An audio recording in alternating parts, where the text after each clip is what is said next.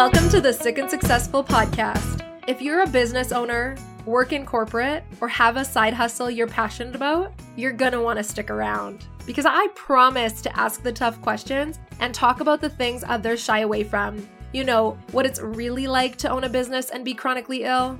I'm gonna give you that push you need towards following your dreams and be the friend you come back to week after week to talk about the real things in life and in business. If you have goals and are working towards them, if you're determined to be successful, no matter what life's obstacles get in the way, this podcast is for you. Dream big and tune in.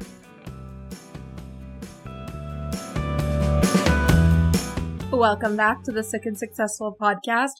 I recently lost around $30,000, and that is what we're going to talk about in today's episode. We're going to talk about firing toxic clients. Again, a topic that I feel like isn't shared about very much and that I'm going to share with you authentically, truly, and without naming names or companies, despite wanting to. I recently was in a situation where our company put in a lot of work to fill out an RFP. If you don't know what that means, it is a request for proposal, meaning we put together essentially a quote, a proposal for a company that was looking for our services. It's services that we are phenomenal at, that I'm very confident at, and I knew we could do really well. We beat out a few other companies, many other companies, and we won. What that means is that we got the business and we started doing the business and instantly there were many red flags. And so I want to bring this up because I know no matter what industry you're in, no matter what business you run, you're going to run into toxic clients. And there have been so many times, literally from the beginning of being an entrepreneur, that I allowed toxic clients to change my view on business, to make me extremely stressed, to make me not want to continue, to make me upset, to take much more space in my brain than they should have. And I kept them on because of the financial aspect of it because I knew that it was money coming in because of the security of having a client. And I urge you to fire all the toxic clients ASAP because it feels great, especially if you have employees and a culture that you're trying to create. Keeping toxic clients can really damage that. So let me tell you the story of how I lost $30,000 by firing a toxic client. Ah, it is still a stressful conversation for me, completely upsetting. It, but let me do my best to share it to you to help you not get into this situation or to exit it as quickly as possible. So, like I said, there were red flags right off the bat. This client did not want to follow our process, tried and true process that really helps us create the best results, right? We have questionnaires for all of the different services that we offer. And the questionnaires ask very pointed questions so that we can create products that are phenomenal, that really hit home, that make a difference, you know, all of the things we stand for. And the client didn't fill out the questionnaire for the longest time. And we had like two or three meetings prior to them filling out the questionnaire. And that doesn't work for us because a lot of the times when people say something in a meeting, they're just spitballing or they're brainstorming. But when they fill out a questionnaire in depth, and they think about it. They're talking about things they know. They're talking about their business. You can see there's a lot that us as a, a company can see. So just for context, a questionnaire is an important step of us being able to create great work, right? And so red flag number one was that the client wasn't doing our processes, wasn't doing our steps. And so, you know, we are accommodating and there are times where people are busy and things like that. So we are understanding, of course. So it wasn't a flag that was like, oh, this isn't going to work, right? The client would have very, I don't want to use words that aren't correct, but very different personalities. For example, in our meetings, they would be very accommodating. They would be very sweet. They would be very, like, just a nice person to get along with in the meetings. And it was exciting. And we were all excited about the projects. And then multiple times in the middle of the night, we would get emails that were let's just say over the top.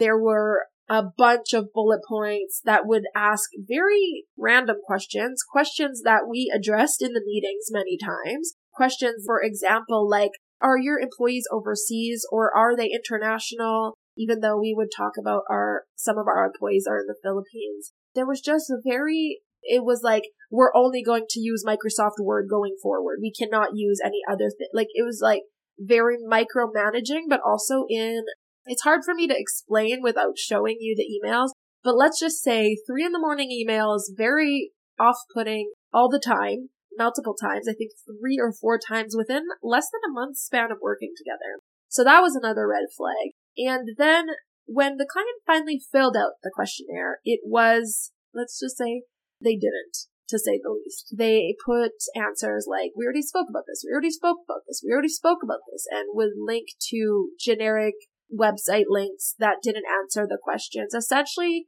hardly answered any of the questions that we needed to create the product that they were looking for. And once we started on our side of the business or side of doing the work, executing, it was a lot harder for us to do everything because we didn't have any of the information we needed. Essentially, they were expecting us to read their minds. And that is something that as a company, we're really great at executing and doing and giving suggestions and making amazing products, but we can't read other people's minds, just like I'm sure you can't. So after us getting to work, we had put together internally a timestamp and a timesheet to track our progress and to track what we were doing. We were getting started and we set up a meeting for a Thursday and on a Wednesday night, we got another email, or actually, I think three, you know, very, again, interesting emails.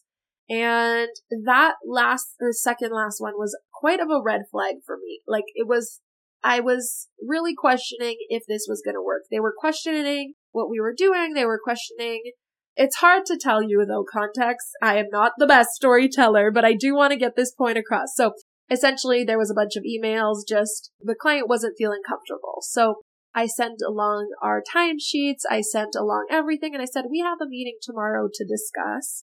And so in that meeting is where things completely fell apart and where I decided it was no longer worth the amount of money. Well, was the last, second last step of where I decided to fire this client. We had a meeting and we were showing what, where we were at. We were getting approvals for things to move forward. And because we didn't have the information we needed, I put together a really quick mock up of the thing we were creating to get a sense of what the client really wanted and to get their feelings on different things and to get kind of like a reaction to know what direction we were supposed to head because again, like I said, we had no roadmap of what they wanted us to create.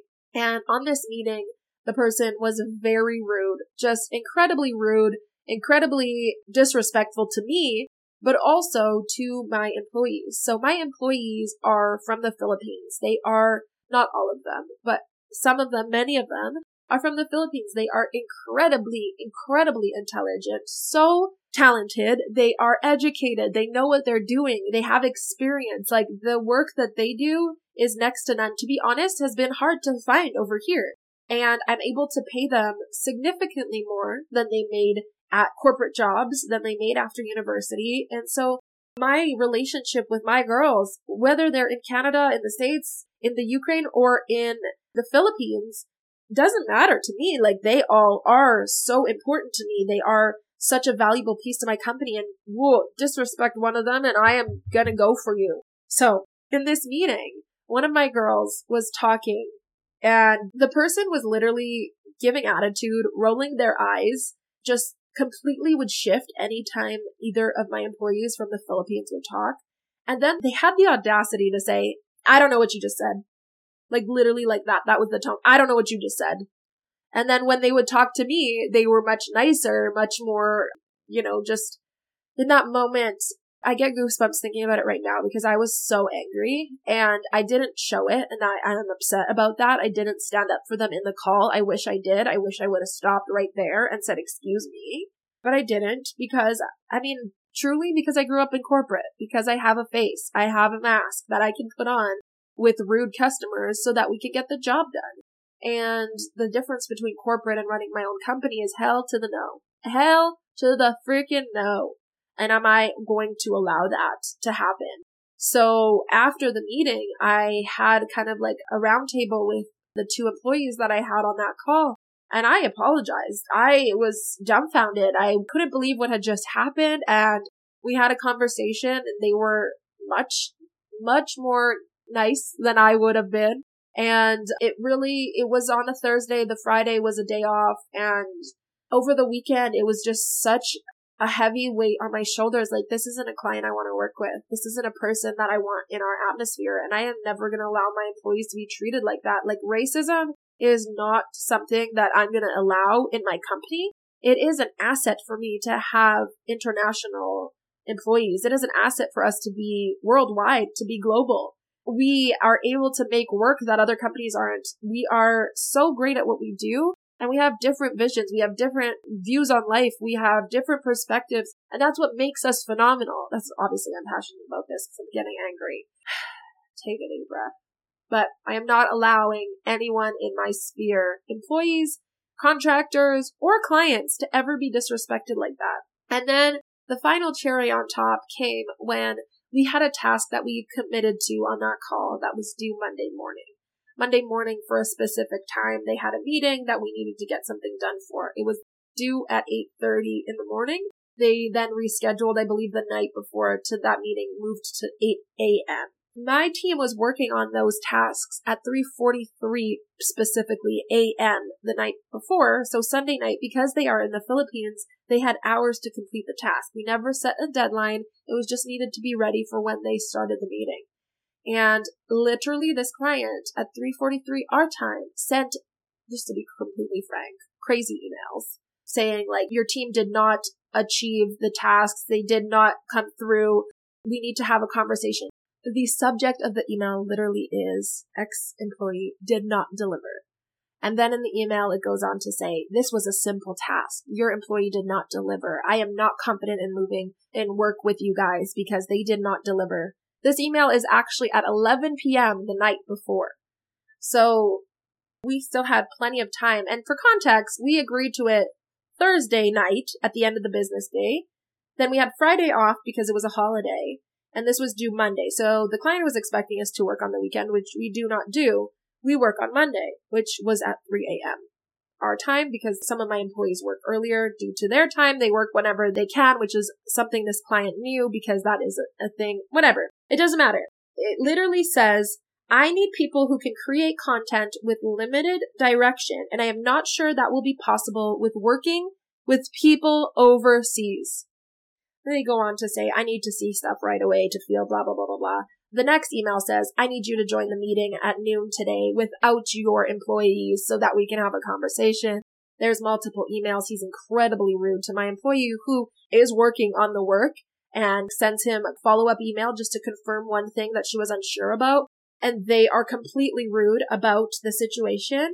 I had meetings all Monday, in person meetings, so was not able to attend the meeting with them and I was fuming. I ended up crafting an email late at night. I think it was like midnight, just saying termination of agreement.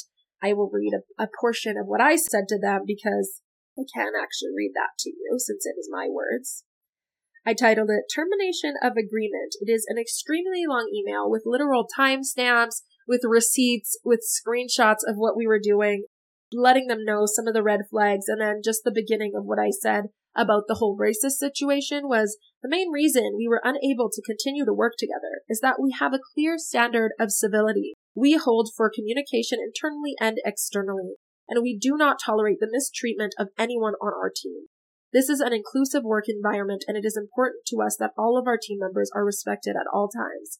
And then I continued going on about some red flags where he mentioned that just because my team was international, they would not be able to execute. It infuriates me. So I've done my best to not name the person, not name the company, not even name their pronouns because I don't want this to be like about them.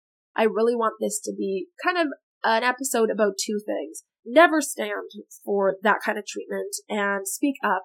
I regret not speaking up on that initial call. I regret not calling them out sooner but I am really proud of doing it despite losing $30,000. That is a big chunk of change. It would have made a big difference in our business where we're at right now. It could have really helped a lot of things. It would have helped propel us. It was a great opportunity. They have great connections. They are really successful in what they do. So even making this podcast doesn't make me feel great. But I want you to know as a listener, especially as a listener who's sick and successful, that standing up for yourself honestly always feels better. And by firing toxic clients, no matter what the dollar amount attached to it is, is going to number one, help you protect your health and your mental health. And number two, make you open up a door for more income. Like when you make the initiative to take away that toxicity, that person that is taking up so much of your brain space, so much of your stress, you're opening up the door to more aligned clients, to more opportunities, to more things. It's almost like a test from the universe, right? The amount of stress and anger and anxiety and just unsettledness that me and my leadership team was feeling about this client, never mind my employees, was overwhelming. You should have seen us after that email was sent. Like the following day, actually, because the email was sent on Monday night, we have weekly meetings on Tuesdays. We were so excited, so overjoyed, and closed two new massive clients. So a story back into when I was doing fitness coaching and I was like charging next to nothing, charging literally actually nothing, $50 a month for weekly check-ins, weekly, just, it was nuts. I had a client who would message me a bajillion times a day. It was so much. They were so toxic. They didn't respect boundaries. It took up so much space in my brain that I wasn't able to grow the business and I didn't want to do it anymore. So I want this to be a little bit of a story to show you what we stand for and don't stand for and just to share an experience I had that really impacted my life and my employee's life, but also to be kind of a thought provoking episode for you to look back or for you to do an audit in your own life, in your own business on who's toxic and who's draining your energy right now. Energy is like a cup of water. We have it or we don't. It fills by other people or it gets depleted. And we need to surround ourselves with people who fill up our energy cup, fill up our enthusiasm, fill up our happiness. That is my whole team. My whole team is like, I love them all, you know? But there have been times, there have been people, not recently, but in the past, there have been people on our team that drained the crapola out of me or out of my leadership team and my employees. And they had to go, ultimately, right? Because it is important to create a culture, a community, an atmosphere of people who align. Sometimes that means really, really hard decisions. Fortunately, this decision wasn't hard for me. It wasn't a decision I felt like I could make or wanted to make. Like, what do I mean by that? It wasn't a decision that I felt like I would have ever continued after those comments. You know what I mean? So it wasn't a hard decision for me to make at that point. But there are times where you have to let go of a toxic client just because they're draining you. We had to do that earlier this year, where there were a couple clients that just weren't a right fit because of different views, different opinions, different ways of life, different expectations. And the best thing you can do for you, for your company, and even that client is let them go.